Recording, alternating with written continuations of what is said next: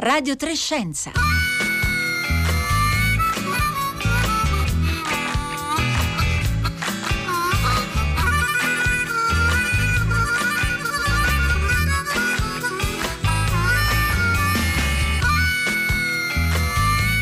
11, 31 minuti e 8 secondi in questo momento. Buongiorno, buongiorno alle ascoltatrici, buongiorno agli ascoltatori da Luca Tancredi Barone, questa settimana in diretta uh, da Barcellona.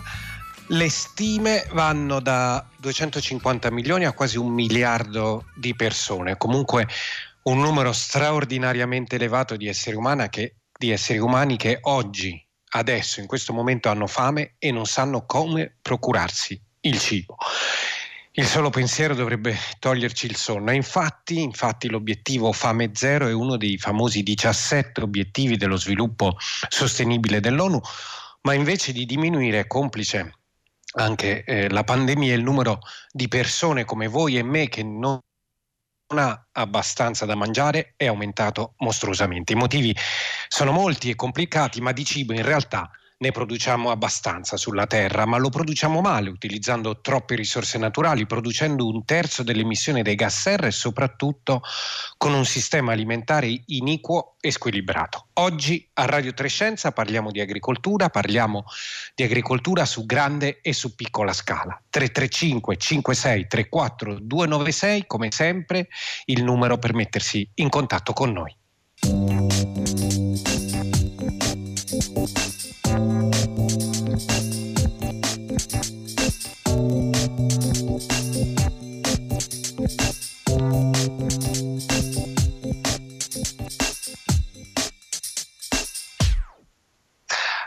L'occasione per eh, la puntata di oggi ci viene dal fatto che eh, proprio in questi giorni, lo avrete eh, sentito senz'altro, si sta celebrando a Roma, alla FAO, il pre-vertice ONU sulla crisi alimentare globale, in preparazione eh, di quello che si terrà invece a New York a settembre, in coincidenza con l'Assemblea generale eh, delle Nazioni Unite. Il tema naturalmente è un tema molto importante e si sono levate anche molte voci critiche eh, rispetto a questo, a questo prevertice. Noi oggi ci vogliamo concentrare eh, solo su un aspetto, un fattore chiave per garantire il cibo all'umanità, dalla preistoria fino ad oggi, che si chiama agricoltura, l'elemento che in qualche modo ha cambiato anche il nostro modo di svilupparci come società, uh, tutti insieme. Ecco, lo faremo Uh, sia su scala macro che su scala micro, come dicevamo uh, poco fa. Ricordiamo che nel mondo l'agricoltura occupa ancora un sacco di persone. In India, tanto per fare un esempio, uh, è in corso un'enorme protesta da mesi degli agricoltori proprio contro un pacchetto di leggi del governo per modernizzare, così dicono, il settore. E, e in India, appunto, la metà della popolazione, e stiamo parlando di una popolazione importante, un miliardo e 300 milioni di persone, è impiegata direttamente o indirettamente nell'agricoltura e alla base anche di molte eh, rivol- rivolte che ci sono oggi in corso nel mondo, non solo uh, in Tunisia, uh, ne abbiamo appena uh, sentito parlare eh, da Marina Lalovic a Radio Tremondo, ma anche a Cuba, in molti paesi africani c'è proprio un tema di approvvigionamenti alimentari. Le crisi spesso nascono proprio da questo. Ecco, per parlare eh, eh, di agricoltura abbiamo con noi oggi due ospiti. Buongiorno Francesco Tubiello. Buongiorno responsabile delle statistiche agroalimentari eh, della FAO e buongiorno anche a Nora McKeon, esperta in sistemi alimentari. Eh, buongiorno a lei. Buongiorno è autrice anche di un libro, uh, Food Governance, dare autorità alle comunità, regolamentare le imprese, eh, Yaka Book uh, nel 2019, cioè due anni fa. Ecco, inizierei con lei. Eh, Tubiello, lei è uno statistico, lavora uh, per la FAO, anche se non è coinvolto direttamente nel prevertice di questi giorni, ma ci interessa parlare con lei perché lei è stato autore a marzo, pochi mesi fa, di un lavoro che ha calcolato, stimato l'impatto che ha l'agricoltura sul cambiamento climatico. Ci può spiegare un po' meglio? Sì, eh, sì in effetti è uno del, del, dei rami di lavoro di cui mi occupo. E, ehm, dunque abbiamo fatto questo articolo a marzo, ne abbiamo fatto un secondo verso fine maggio cercare appunto di caratterizzare queste emissioni dell'agricoltura rispetto al totale no, delle emissioni tutte le attività economiche umane. e non è che non avessimo già qualche idea del, del peso dell'agricoltura, sono decenni che ne parliamo nei vari consessi internazionali, incluso nella, nella, nei, nei, rapporti dell'IPCC.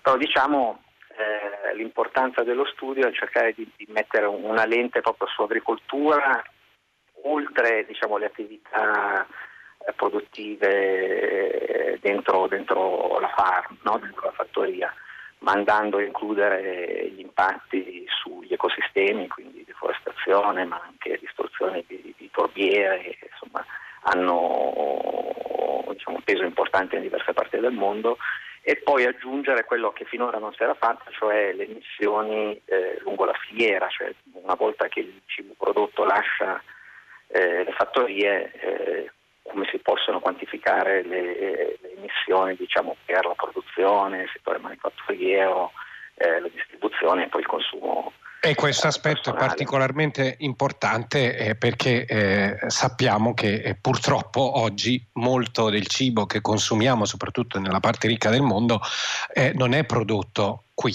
ma è prodotto uh, in altre parti del mondo, quindi questa parte dei consumi immagino abbia un peso importante, no? No, assolutamente, infatti diciamo, mentre eh, diciamo, man mano che, eh, parole molto generiche, l'agricoltura si sviluppa eh, nella nostra parte del mondo e quindi si sente sempre parlare di un peso minimo del 9-10% di, delle, delle, emissioni diciamo, delle fattorie nel contesto nazionale, eh, la realtà è che molti dei prodotti che noi mangiamo vengono appunto prodotti in terre eh, che poi vengono eh, diciamo, trasformate in agricoltura con la distruzione di, di ecosistemi eh, naturali, quindi con una produzione in realtà immensa di, di CO2 in atmosfera. Eh, basti pensare so, a produzioni di, non solo per cibo naturalmente ma anche per bioenergia, non so, olio di palma in Indonesia che eh, genera non solo deforestazione ma anche appunto questa distruzione di, di torpiere su, su milioni di, di chilometri quadrati eh, e naturalmente le, le, le, diciamo, la conversione di, di, foreste in varie parti del mondo, soprattutto in Brasile e in, in, America Latina per la produzione uh, di pasco, cioè di, di, di bestiame sostanzialmente. Ecco, facciamo qualche numero, come, come insomma, lei è abituato essendo appunto statistico. Ci dica un po' qualche, eh, qualche numero per capire un po' quanto pesano tutti questi vari fattori. Allora, guardi, intanto anche per i telespettatori appunto perché come dice sono un esperto di numeri, sempre è importante mettere in contesto prima di tutto quali sono le emissioni totali, no? perché si parla sempre di percentuali ma poi ci si dimentica uh, di chiederci percentuale rispetto a che cosa. No? Sì. Allora, sulle emissioni totali diciamo, di tutte le attività umane siamo intorno ai 50 miliardi di tonnellate di CO2 o CO2 equivalente come la chiamiamo perché non c'è solo la CO2 ma c'è anche metano e, e ossido di carbonio, il biossido di, di, di azoto. E, ehm, quindi sono un totale di 50 milioni, eh, diciamo, il sistema eh, cibo in totale ne mette, insomma, sono numeri che stanno cominciando a, a perfezionare oggi, ma diciamo tra i 15 e i 20, no? quindi il famoso terzo, terzo. le serie ripetive. Ora di questo terzo, quindi stiamo parlando di, più o meno, insomma, per, per, facilitare le cose, di 15 miliardi di tonnellate, uh, 5, 5 miliardi viene messo appunto alla produzione in fattoria no? e un altro 5 miliardi da queste, queste conversioni di distruzioni ecosistemiche, quindi un buon due terzi di tutta, di tutta la, la, la, torta eh, viene prodotta sostanzialmente o dentro la fattoria o al limite tra la fattoria e gli ecosistemi naturali. E il resto? invece il trasporto. Dunque, il resto, quindi quel resto che insomma il, il, terzo viene prodotto da tutta una serie di processi diciamo, commerciali che essere, possono andare dal, appunto, dal, settore manifatturiero rispetto al settore del trasporto eh, del cibo, ma incluso anche enormi quantità di eh, emissioni di metano, per esempio dalla, eh, dal, dal, dice, dal uh, dal waste, no? cioè dal, dai, dai, rifiuti. Dagli sprechi. Messi, dagli sprechi e, e, poi anche dai rifiuti stessi che poi vengono abbandonati uh, insomma, nel, nel, nel, eh, appunto insomma, i, rifiuti, i rifiuti organici no? che poi certo. decadendo, diventano metano. Certo, 335 56 34 296 e proprio Angelo appunto ci scrive che oltre che di agricoltura dovremmo parlare anche eh, di spreco di cibo, mentre Claudio D'Arezzo ci ricorda che oltre vent'anni fa a Firenze all'interno delle rassegne di Terra Futura eh, contestavamo il WTO, la, l'Organizzazione mm, Internazionale per il Commercio e la connessa assenza di equità, eh, di equità ma perché abbiamo perso 20 anni appunto eh, ci dice eh, ci dice Claudio. Ecco, um, Nora Macchion, lei eh, sono 40 anni che si occupa di studiare la food governance, a cui appunto ha dedicato un libro, e lo fa eh, dal punto di vista invece dei piccoli produttori, quelli che producono oggi eh, la maggior parte del cibo per il pianeta, nonostante tutto. Eh sì, eh, sì, difatti, uh, e vorrei ricordare che in questi giorni non c'è soltanto la, uh, uh, il, Food System Summit in atto, ma c'è anche una grande contromobilitazione in atto organizzato appunto da questi piccoli produttori e altri attori sociali che non vengono ascoltati nel, all'interno della FAO, dove tra l'altro ho lavorato per cent'anni, dunque lo conosco bene. Allora, ecco, ma perché tante persone come lei e tante associazioni siete così critiche diciamo, verso questa maniera che hanno le organizzazioni internazionali eh, per affrontare il problema della fame? Non tutte le organizzazioni eh, internazionali, noi facciamo una grande differenza tra il buon vecchio multilateralismo, le Nazioni Unite fondati sui diritti umani, che per carità ha, ha, ha i suoi limiti, come anche gli stati sovrani anche, uh, hanno i loro limiti, ma almeno è un sistema che è appunto uh, governato dai diritti umani, dove sono i governi che decidono e possono essere tenuti a rispondere. E uh, la, la, la forma, diciamo, il forum eh, multilaterale più avanzato è proprio il Comitato di sicurezza alimentare delle Nazioni Unite eh, mondiale che eh, è ospitato dentro la FAO ma che è aperto a tutto quanto le Nazioni Unite e soprattutto una cosa che non esiste altrove alle organizzazioni che rappresentano eh, direttamente quei settori della popolazione che sono più colpiti dall'insicurezza alimentare e che come lei ha, ha ricordato producono la più parte del cibo che consumiamo. Questo è una cosa incredibile che ha portato a, a una serie di, di, eh, di decisioni, di discorsi, di, di adozioni di, eh, direttive importanti in questi ultimi dieci anni e il Comitato di sicurezza alimentare mondiale è proprio scartato da questo vertice che non è multinazionale, è quello che noi chiamiamo multi-stakeholder, cioè una nuova invenzione eh, spinto dal Forum economico mondiale per delle ragioni di, di profitto, evidentemente, dove i grandi problemi eh, si devono affrontare secondo loro da delle specie di consorzi guidati dai, dai corporations con un uh, spargimento di altri attori, un po' di governi, un po' di eh, accademia, un po' di eccetera eccetera uh, messi insieme in modo che non si capisce chi decide, non si capisce chi è responsabile,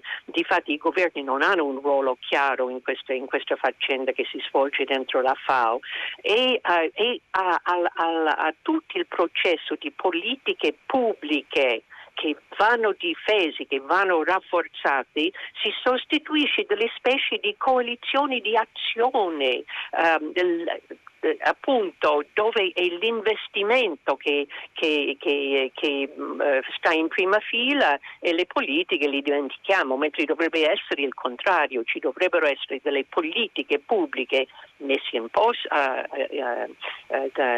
decisi dai governi con i cittadini, soprattutto quelli più vulnerabili, e poi gli investimenti seguono e devono mm, stare alle regole che la sfera pubblica mette ehm, mette in, eh, in, in, posto. In campo, Questo certo. è, è il nostro grosso problema.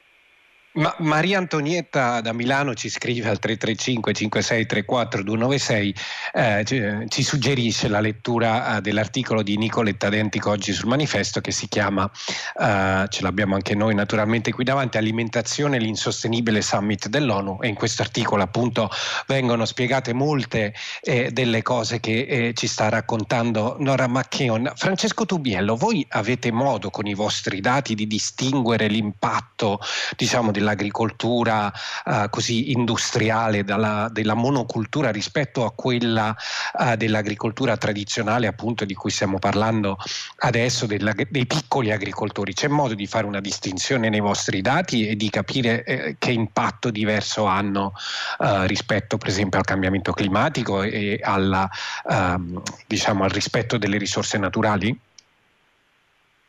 Eh, sì, diciamo, certo, mm, ce l'abbiamo, diciamo, chiaramente nella misura in cui lei, noi raccogliamo informazioni a livello nazionale, almeno diciamo, nella parte dei, dei database che io eh, compilo, no? raccogliendo dati dai paesi, però diciamo, è, è, fuori di dubbio che eh, la maggior parte delle emissioni, insomma quelle, quei 15 miliardi di cui le ho parlato, insomma, ci sono due componenti secondo me fondamentali. Una è fuori di dubbio che diciamo, la, la, grossa parte delle emissioni anche per unità uh, di prodotto venga dalla, dalla, dall'agricoltura uh, cosiddetta industriale, comunque intensiva. No? Anche, basti pensare che eh, i due terzi di tutte le emissioni eh, all'interno della, della, della, fattoria vengono da bestiame, ma bestiame intensivo, non certo diciamo, il bestiame tradizionale portato uh, in giro in, in, varie parti del mondo, ma, ma soprattutto diciamo, nelle concentrazioni per la produzione intensiva. Così come eh, la maggior parte delle emissioni che vengono appunto dalla distruzione ecosistemica eh, provengono appunto da, da processi eh, molto intensivi piuttosto che eh, come a volte si sente parlare appunto da, da processi che, che, vengono dal basso, diciamo, dalle popolazioni locali. Quindi eh, diciamo, a grandi linee eh, i dati in qualche modo permettono di focalizzare qual è, qual è il, il, problema. Secondo me insomma, bisogna mettere anche poi eh, creare diciamo, un, un, contesto perché se è vero che la maggior parte di queste emissioni vengono da questi processi, è altrettanto vero che diciamo, noi parliamo tanto di sistema alimentare come responsabile di distruzione ambientale e di, di, emissioni o, o, o quant'altro, biodiversità. È comunque vero che il contesto è quello, il contesto di una popolazione mondiale che è andata a 2 miliardi all'inizio del Novecento fino ai 8 miliardi di oggi, con richieste di, di, di, di fabbisogni, di, prodotti, insomma chiaramente in un contesto eh, produttivo che va cambiato, ma comunque diciamo, i numeri sono comunque enormi eh, e generano questo tipo di impatto. Insomma.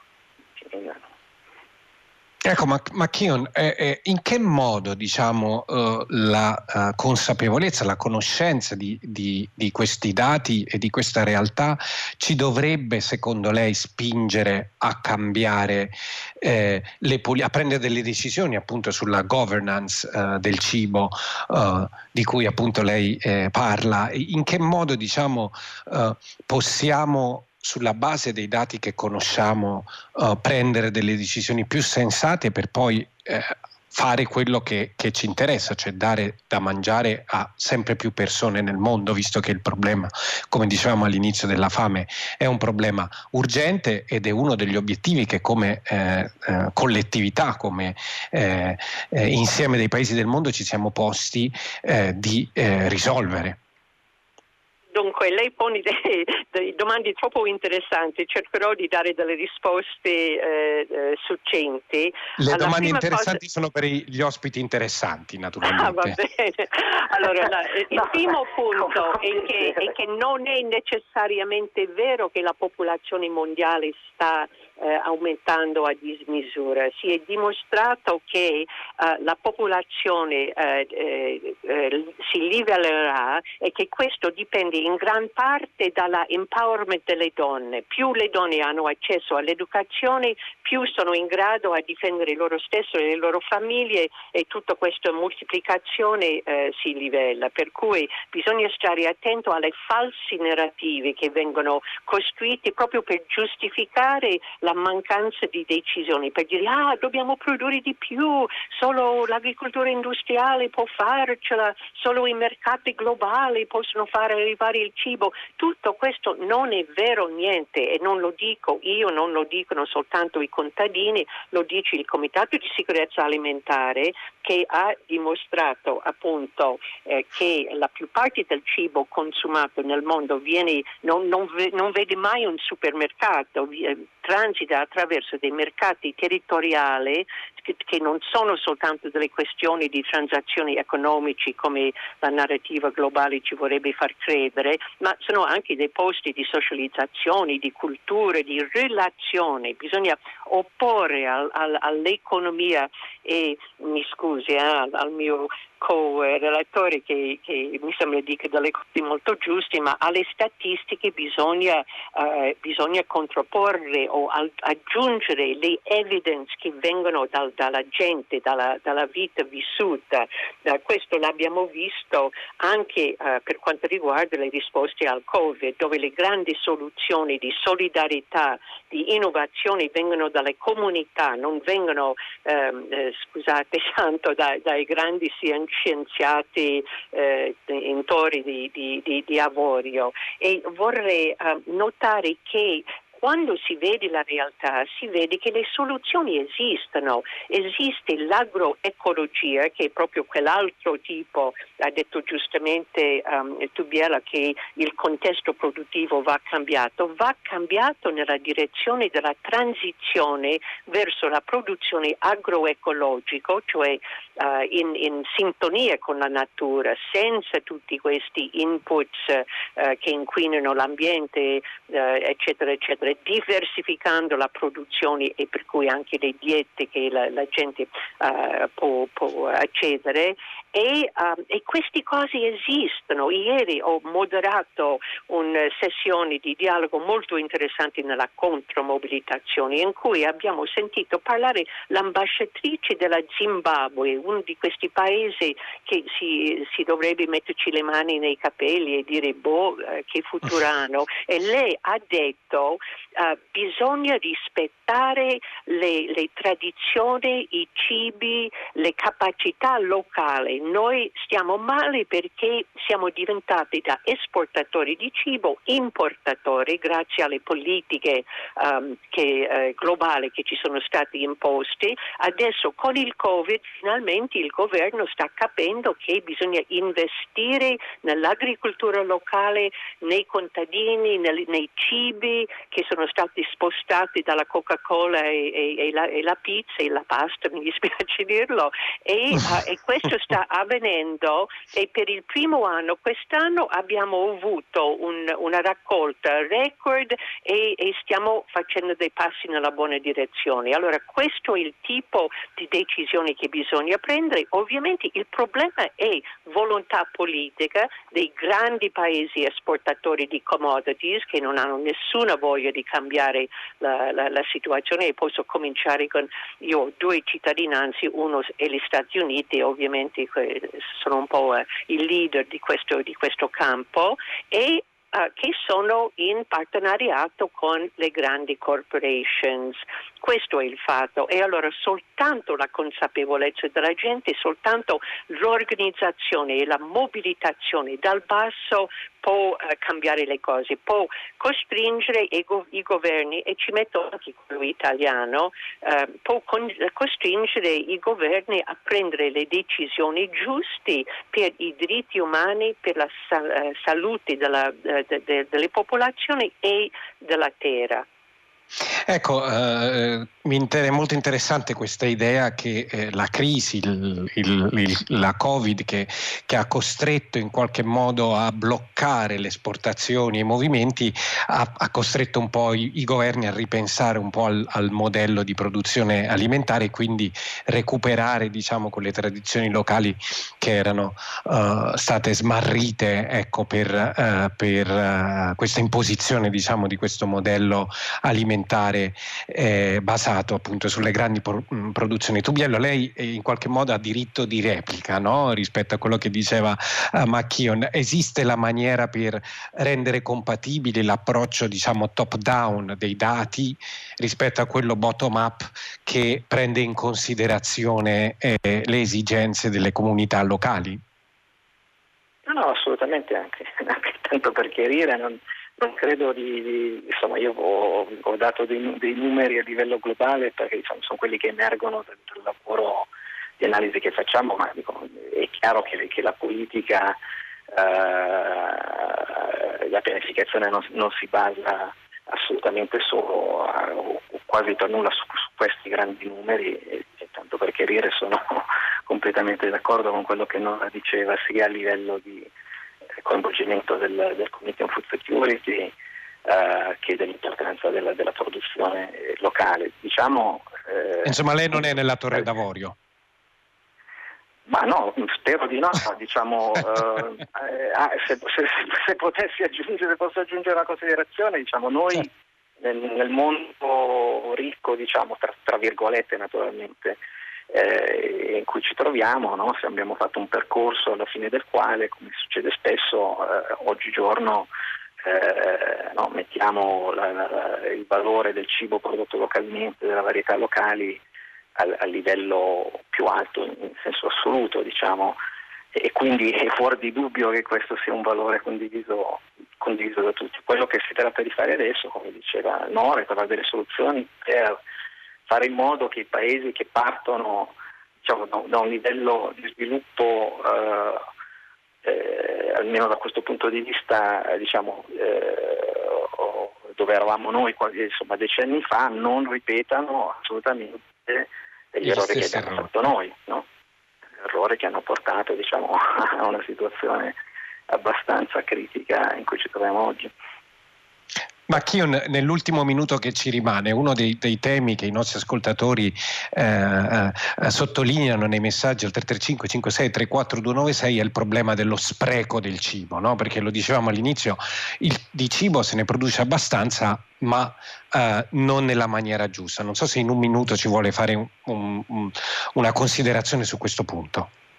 Vabbè, ma sarà una considerazione controcorrente. Io penso che il tema dello spreco, che per carità è importante, però fa parte di questa narrativa che eh, serve a farci dimenticare quali sono i, i veri problemi strutturali di, di disuguaglianza, di, di, eh, eh, eh, di, decisioni politiche spinte dal profitto e non, e non dagli interessi dei popoli. La più sono, sono diversi tipi di, di eh, questioni di spreco, quelli che avvengono nelle, nelle, fattorie, nelle imprese, nelle zone rurali dei paesi del, del, sud del mondo, avvengono perché non hanno le infrastrutture, non, non hanno gli investimenti giusti per poter eh, conservare bene il cibo, eh, processarlo, eccetera, eccetera. E questo bisognerebbe assolutamente investire in quello di cui hanno bisogno loro, che dicono loro, e questo è uno.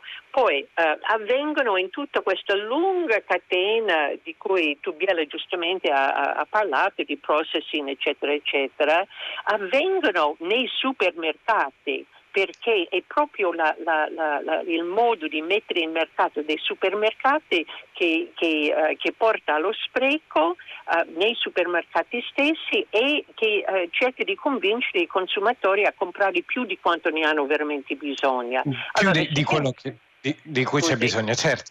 Grazie Nora Macchion per queste osservazioni molto importanti che ci deve aiutare a riflettere sul modo anche in cui eh, eh, eh consumiamo. E grazie a Francesco Tubiello eh, della FAO, eh, ringrazio anche i miei colleghi in redazione Francesca Boninconte e Paolo Conte, alla consola a Roma Daniele Solidani, in regia Marco Pompi, Radio Trescenza è un programma ideato da Rossella Panarese per la cura eh, di Marco Motta, da Luca Tancredi Barone, una buona giornata a tutti.